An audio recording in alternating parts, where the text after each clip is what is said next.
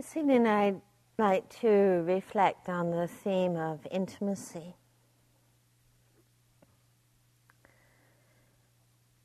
One way of defining or describing the nature of a Buddha is as someone who has come to the end of seeking, someone who's come to the end of searching think one way of describing an enlightened heart is a heart that is really free from the painfulness of lack, of incompleteness.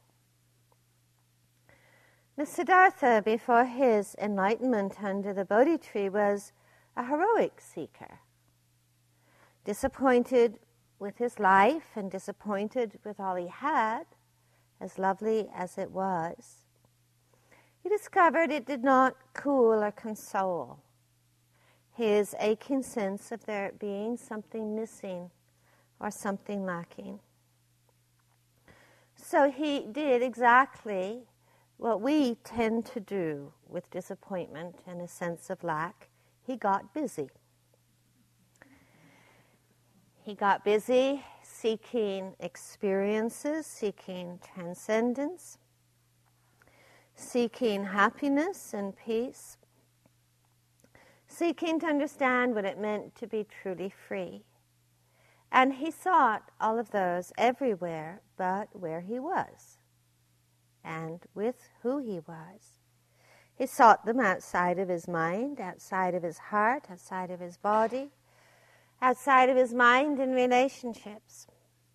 And feeling separate and apart from all that he longed for, he sought for the end of that longing, separate and apart from himself. Through suppression, through ascetic practices, through disdain, through disconnection. And he came full circle. In the end of his search, he returned to the very places that he'd fled from. Where else could he understand what it meant to be free, apart from his body, mind, heart, and life? And we all know that wherever we go, these are what we take with us. And he came back to all of those really to find the end of seeking. And the turning point for Siddhartha was remembering a time when he was a young boy and sitting on a hillside looking down on his father's fields, watching a farmer plow. And he remembered in that moment how he felt this very sublime sense of peace, of contentment, of ease of heart, a very deep sense of calm. And he remembered in that moment the sense that it was enough, it was complete unto itself, nothing to be added, nothing to be lost, nothing to be gained. Reflected that this was perhaps just a small glimpse of an enlightened mind, of just a small glimpse of intimacy and freedom. and remembering this, he took his seat under the Bodhi tree. But he didn't take his seat under the Bodhi tree thinking, you know, wouldn't it be a lucky accident if enlightenment came marching along? Actually, in taking his seat under the Bodhi tree, he resolved to sit there until his blood ran cold.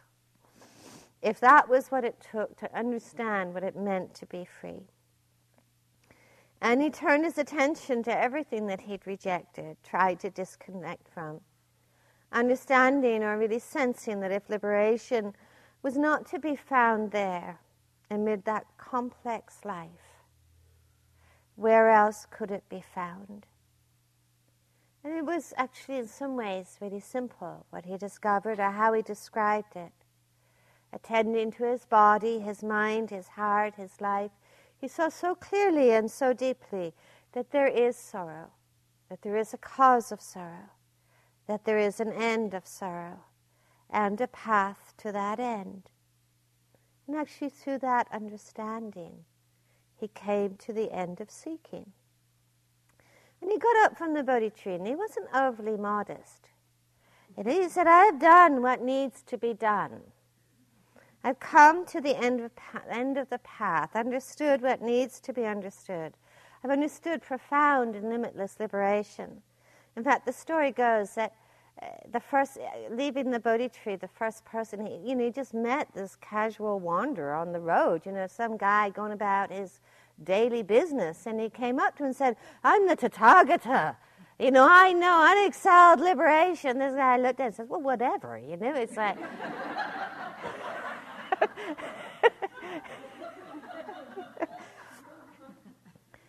now, curiously, at this point, the Buddha didn't turn into a statue. he didn't move to a cave. He didn't retire from life. He didn't stop questioning. He didn't stop deepening. He didn't stop commitment. He didn't stop engaging so deeply with the world, with people. Instead, he taught, he cared, he lived a vital and creative life. He didn't turn away from suffering and say, well, you know, lucky me, too bad, the rest of you. Yeah? He knew that the only response was compassion. But he was very clear about coming to the end of seeking. It's very easy to idealize the story, but I do think it's important to really um, see that Siddhartha's story is in so many ways also our story. The story from of the journey from estrangement and disconnection to intimacy.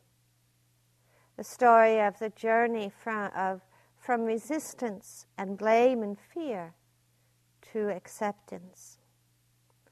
We can trace our own journey from a sense of lack and incompleteness, the steps we take towards freedom. And perhaps really the heart of Siddhartha's story is that it is really an invitation to all of us to really question, to really explore what would it mean for us to come to the end of seeking? What would it mean for us to come to the end of discontent? When we look at our lives, it can seem in a way as if our whole life is, has been a search. Sometimes a very creative one, sometimes a very vital and alive search for depth, for understanding, uh, for connectedness. And sometimes our life has been a search that is driven by fear and discontent.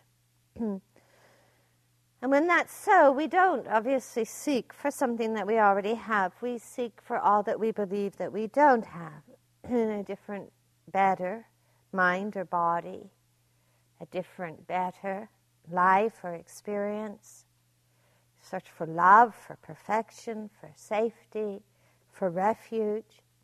And of course, we tend to seek for them apart from where and who we are. And then this is the tension and the pain in our seeking.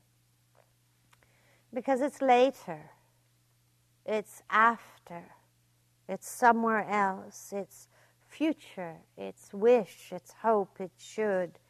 Need is often the vocabulary underlying our seeking.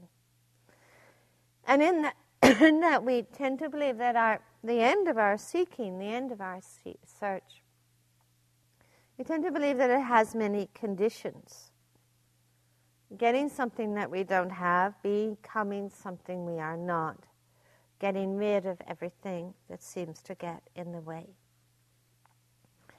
Some of you know the story of Milarepa. He was one of the early hmm, great Tibetan teachers.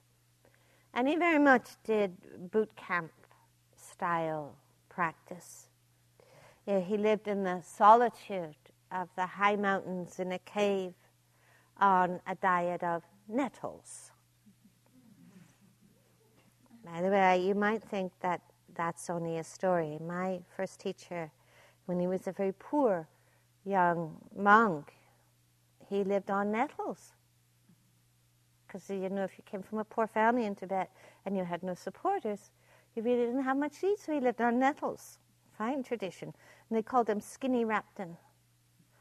And then when he got a Rinpoche to train, and he got more support and more food, they called him Fat Rabten. Anyway, Milarepa went out of his cave one day to gather firewood to cook his nettles. And while he was gone, a number of vicious demons came to inhabit his cave. When he came back, he was appalled. All of these demons messing up his retreat space. So he tried to negotiate with them. He tried to frighten them. He tried to overcome, to them, overcome them. He sang to them. He offered them mantras and blessings. He prayed for help. He tried to pretend the demons weren't there. And one by one, the demons did disappear among, before this charm offensive until there was only one demon left, the most vicious and the most fierce of all the demons. And all of his strategies exhausted, Milarepa confessed that he could do no more. And in the end, he placed his head in the mouth of the demon and said, Welcome. Stay a while. Bring your friends. Move in. And like all good Buddhist stories, this one has a happy ending. And the demon, in the face of Milarepa's surrender, was transformed into a rainbow.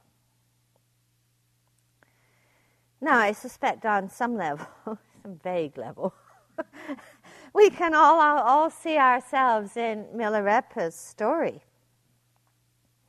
Abandonment, avoidance, despair, resistance, fear. That's other names for all these strategies. Part of all of our lives, it can be so hard to be near that which is unpleasant, that which is painful or threatening. It can be so hard to be near grief and sadness and a sense of lack and heartache. And the movement of disconnection, as you might have noticed, is such a habitual impulse.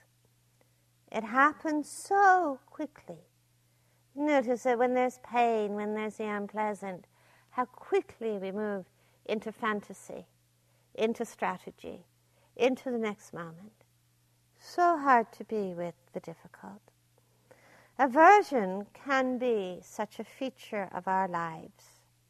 It's not hard for us to see that anxiety and aversion are actually the proximate causes of disconnection.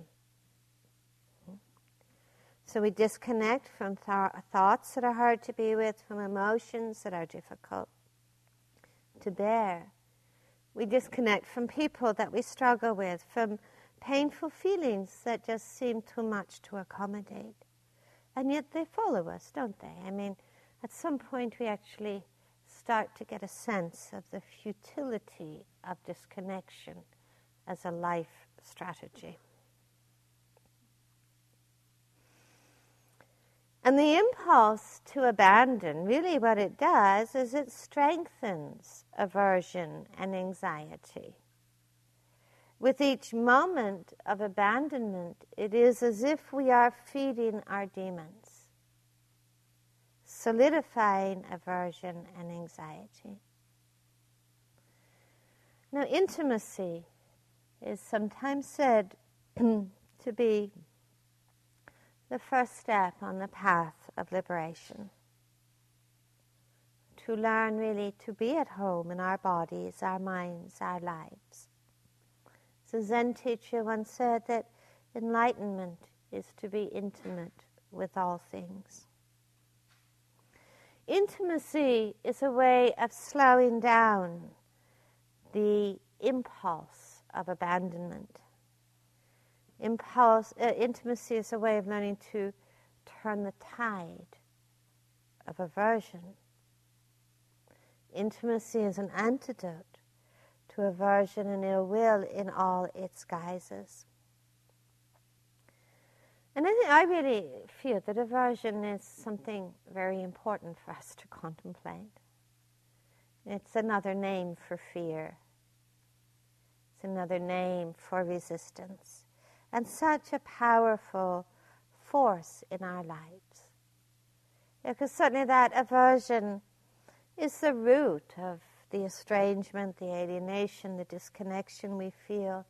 Aversion is the root of intolerance, of judgment, of impatience that so disturbs our heart. And the Buddha did speak about learning to understand aversion and fear is actually the path to fearlessness. Now, we all know, if in our experience, that aversion is like a reflex, you know. It's like if someone taps your knee in the right place and your leg jumps out. You know, aversion is kind of a reflex like that. You know, we only sometimes need just a little encounter with the unpleasant. I mean, really doesn't need to be very big. You know, we're not talking about seismic events here, you know. But a little encounter with the unpleasant, and like this tide of aversion can just arise towards others or towards ourselves. And when we really, you know, and that's it, we see it's the beginning of abandonment. You know, I saw this very clearly in the early years of my own practice when I really treated the world as an enemy, as an intruder, a thief threatening to steal my calm.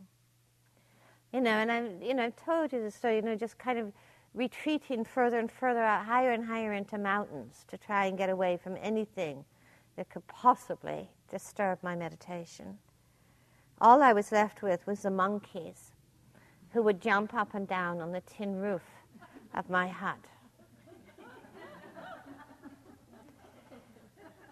And finding myself out there one day screaming at these monkeys for disturbing my meditation was actually a bit of a wake up call. You know, like aversion had really, you know, aversion was a much bigger problem than the monkeys.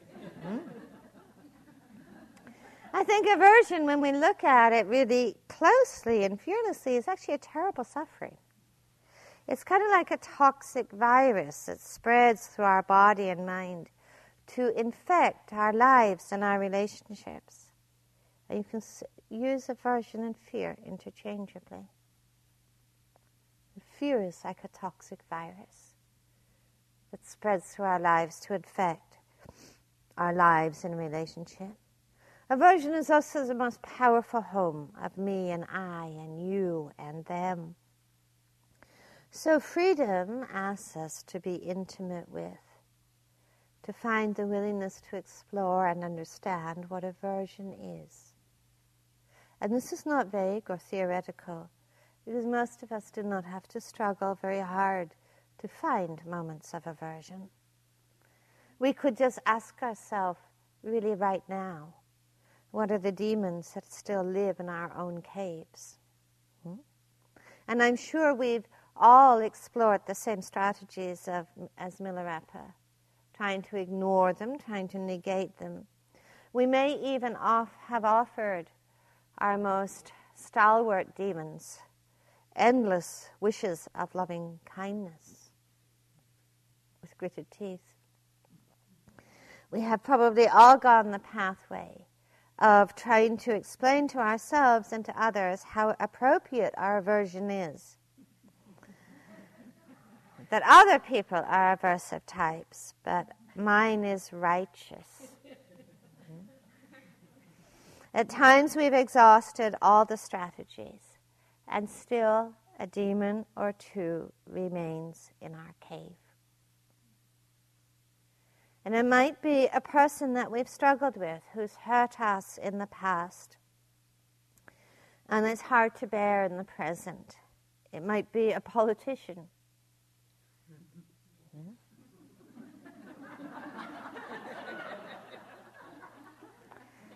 Our demon might be a lingering illness.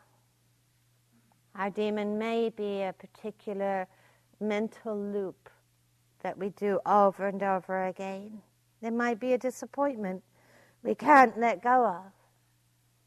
And intimacy is not about being free from the difficult, but intimacy is about being free within the difficult.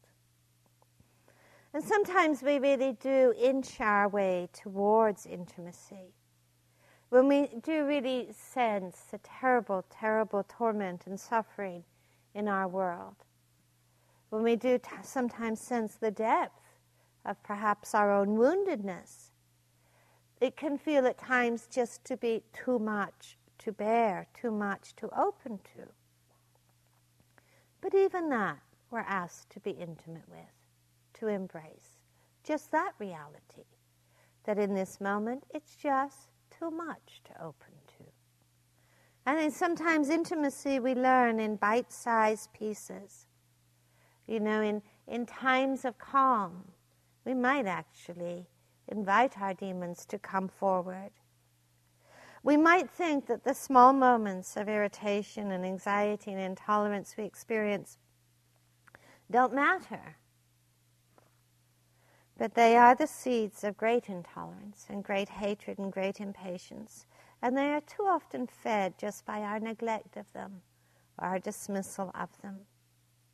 I mean, intimacy begins not with blame or judgment, but with willingness and interest, with learning to have a dialogue with the difficult. Learning to have a dialogue with the difficult.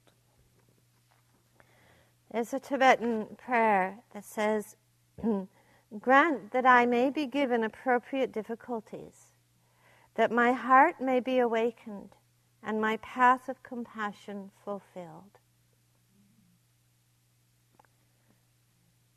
You know what appropriate difficulties are? The ones we have right now.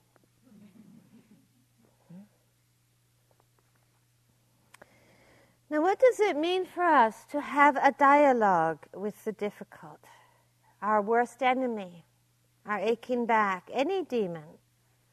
First, it means having, finding the willingness to be steadfast, the willingness to stay present, not to flee, because we see that really we only hate from a distance, and that we only learn to love and to soften by staying close. And we may begin to discover that the size of our enemy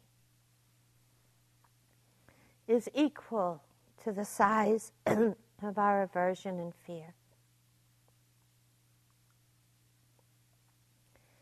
When I was a child growing up in a family with a father that was really too often angry in a very frightening way, and sometimes, many times, it would seem for the children in my family that his anger was so big that it would fill the whole house. Sometimes seemed to fill the whole world. And it seemed so powerful, so powerful that, you know, we would curl up and hide. And now my father is an old man, getting much smaller every year. And he's actually pretty much still angry, but it's actually changing a little, much to my surprise. But something has changed. You know, what I see in him now is his loneliness, his terrible, terrible fear of being out of control, his alienation, his loneliness.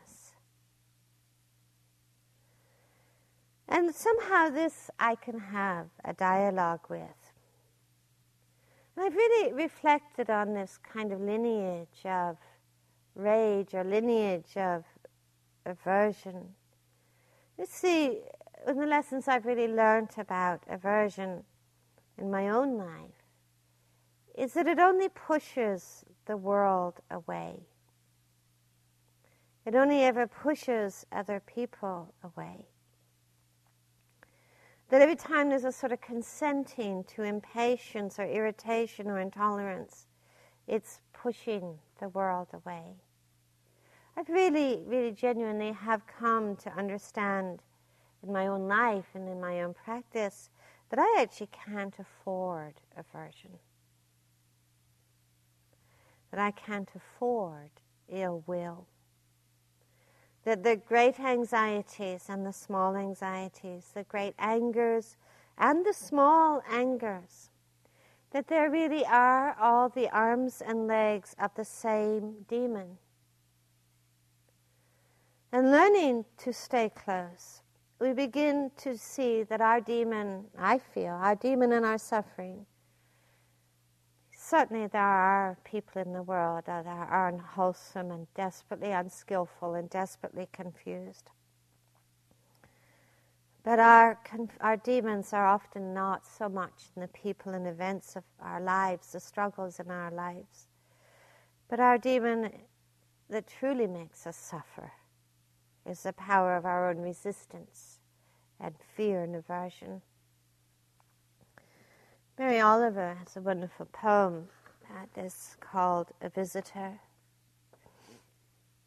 She says, My father, for example, who was young once and blue eyed, returns on the darkest of night to the porch and knocks wildly at the door. And if I answer, I must be prepared for his waxy face, for his lower lip swollen with bitterness. And so for a long time I did not answer, but slept fitfully between his hours of rapping. But finally there came the night when I rose out of my sheets and stumbled down the hall the door fell open, and I knew I was saved and could bear him. Pathetic and hollow, with even the least of his dreams from it frozen inside him and the meanness gone. And I greeted him and asked him into the house and lit the lamp and looked into his blank eyes, in which at last I saw what a child must love. I saw what love might have done had we loved in time. No, it is not only the difficult people that we push away, but so too, too often do we turn this terrible power of aversion and resistance upon ourselves with judgment and disdain and self blame and guilt and scorn. And as Narayan said last night, it's not the teaching the Buddha says hatred does not cease by hatred, but by love alone does hatred cease. We do see within ourselves a potentiality for anger and fear and aversion.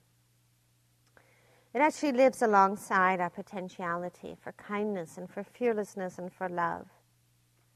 And in the intimacy of mindfulness, it is the willingness really to attend to all those small and large moments of aversion and ill will that we tend to neglect. That's the beginning of intimacy. But it's also the willingness to attend to the small and large moments of kindness and generosity and love and patience in ourselves that we too easily neglect.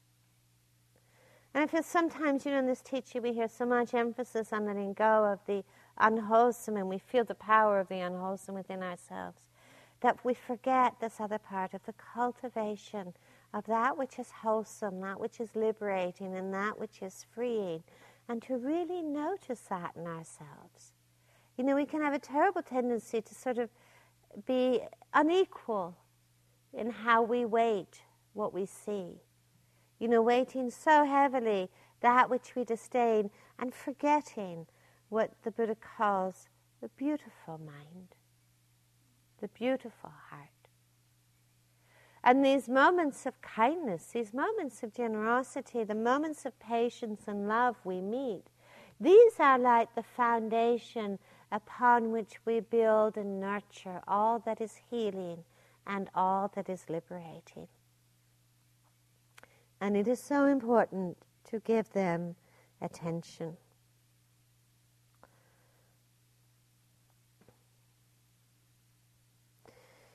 To be willing to have a dialogue with the unpleasant, the painful, and the difficult is it's actually a great leap we're asked to make in our heart. But to begin to have a dialogue with the difficult is to have a relationship with it, with that difficult person, that difficult event, that difficult feeling in ourselves. It is to have that dialogue is the beginning of relationship. It is the beginning of intimacy. And it's actually the beginning of the end of being governed by the difficult.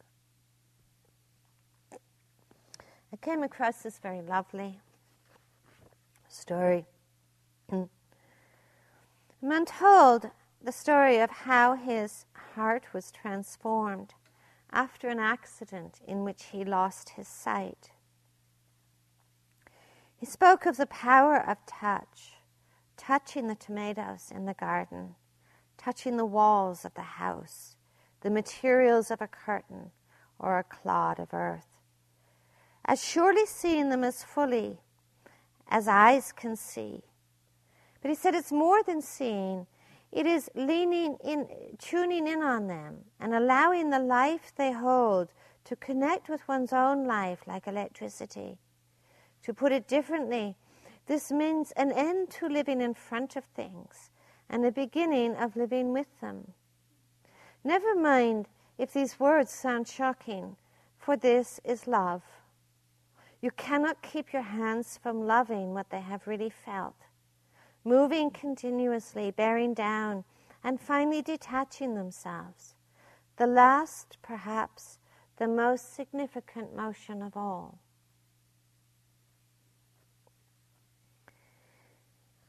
And then this is the kind of dialogue and the kind of intimacy that we are asked to have with all that we hate and fear, to know them deeply, to touch them deeply and to let them go. Now, the story of Milarepa had, as I mentioned, a happy ending, with the demon being transformed into a rainbow. But let's change the story ending. What would the Milarepa story look like if the demon quite gladly took up his invitation? Moved in brought its friends, what then would be asked of him? What would be asked if the difficulty we experience now is going to be with us? For we do not know how long. What would be asked of us? First of all, understanding. It's what the Buddha called the first noble truth that the nature of samsara is unsatisfactory, unpredictable, unreliable.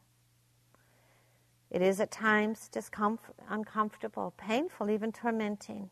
It's never going to be perfect. Discomfort is actually part of samsara. And we could all actually exhaust ourselves to death trying to devise new strategies to make the imperfect perfect and to make discomfort disappear. Or we can turn towards it.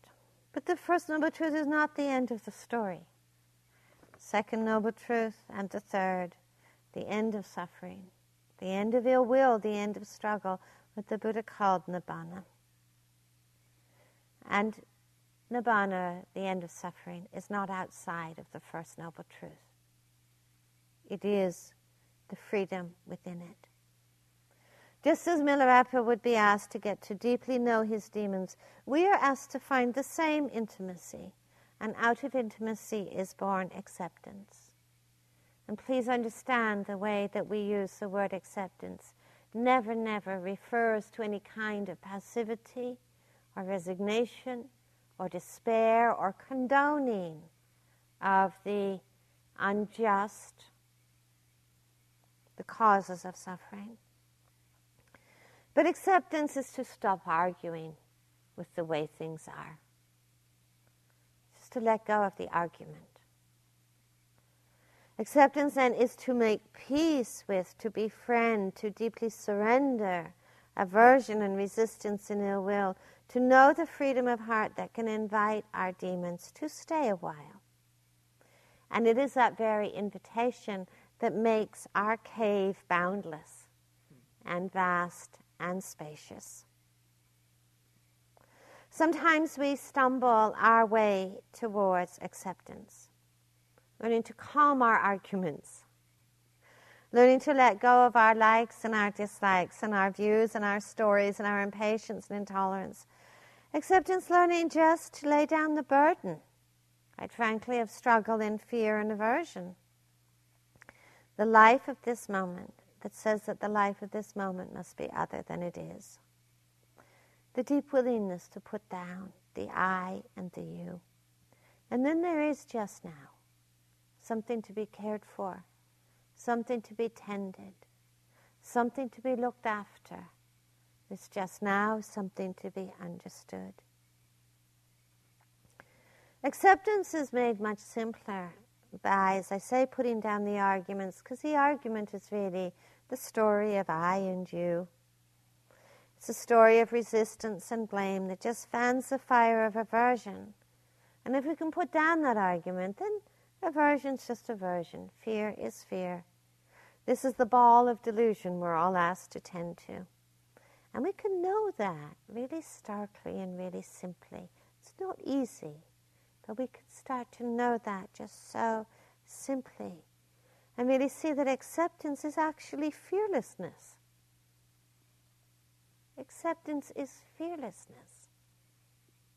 Is standing firm in the midst of all that which is, not turning away from, not resisting, not blaming. That acceptance, I think, in its deepest sense, is truly fearless. And it is a place where deep wisdom is born. Really look at what is it that makes someone or something feel unbearable? What is it that makes any part of ourselves, any part of our mind or body or heart, something to be resented or disdained? What is it that leads us to divide the world into friends and enemies, self and other? Now, we might be tempted to say it's judgment. But I think it's something deeper than just some fleeting aversive thought.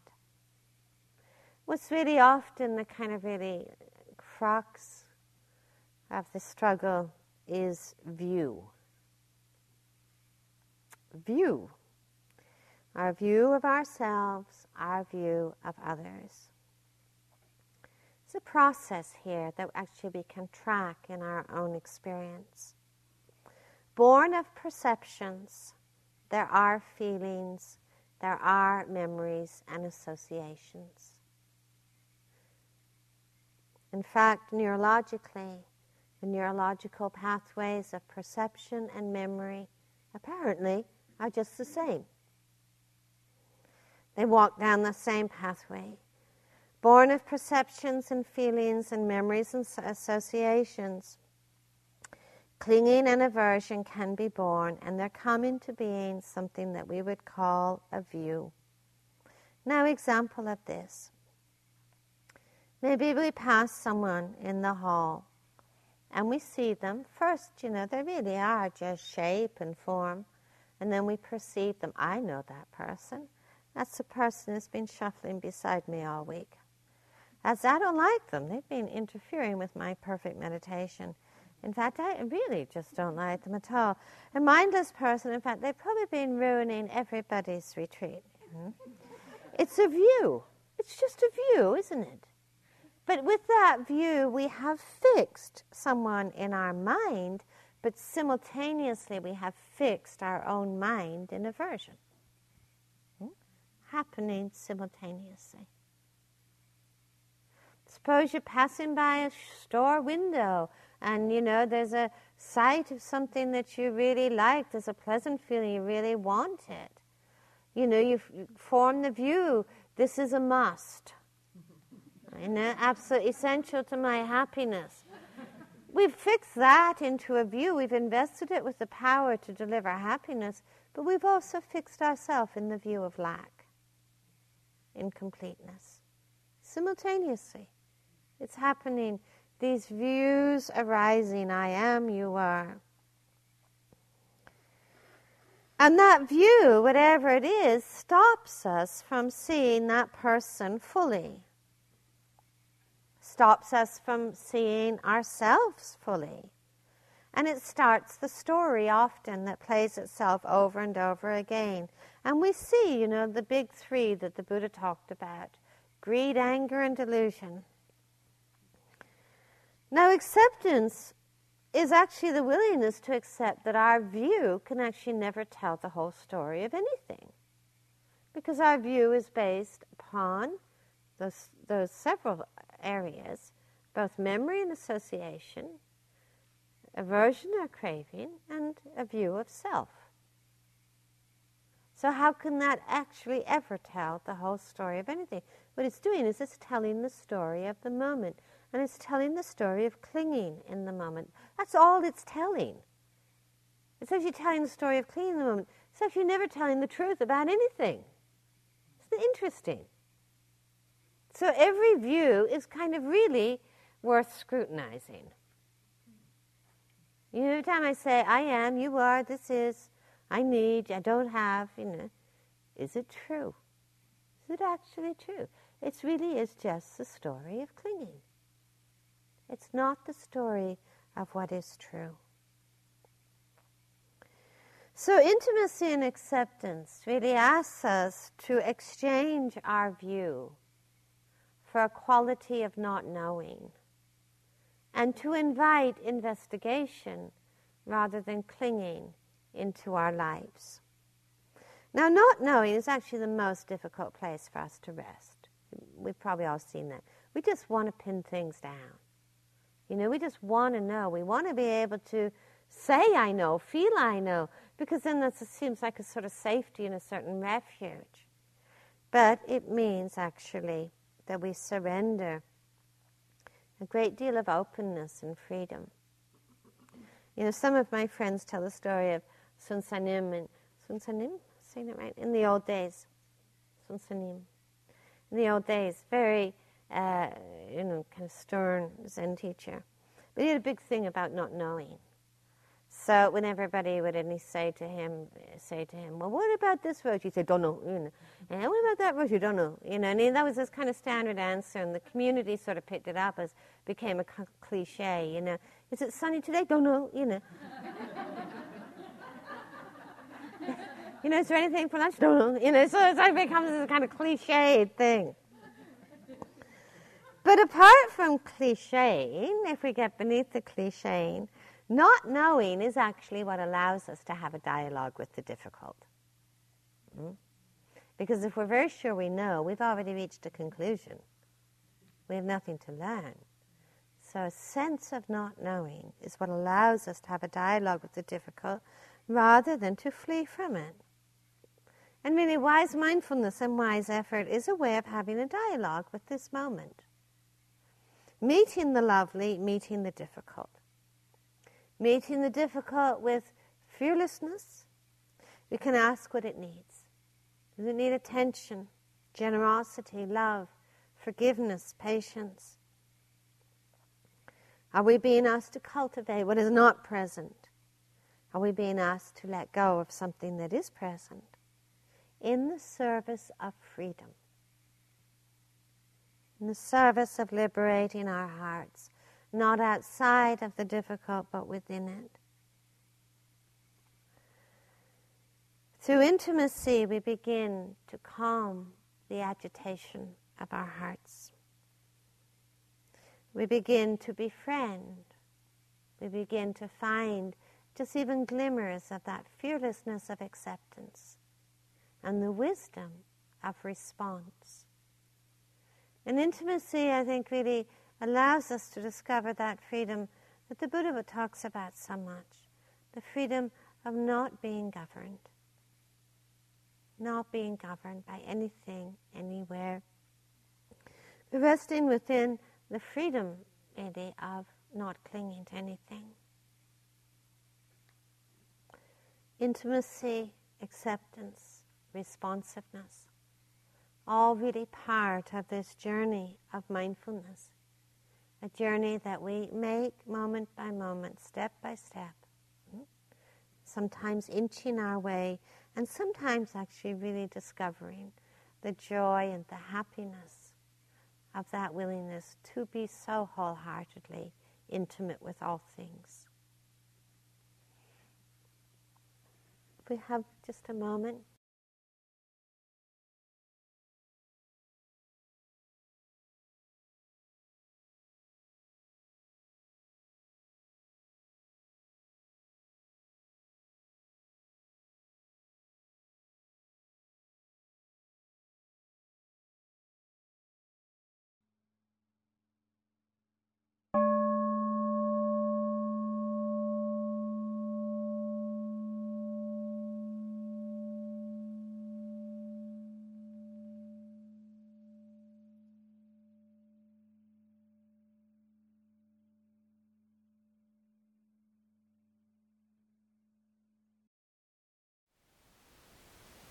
Thank you for listening. To learn how you can support the teachers and Dharma Seed, please visit dharmaseed.org slash donate.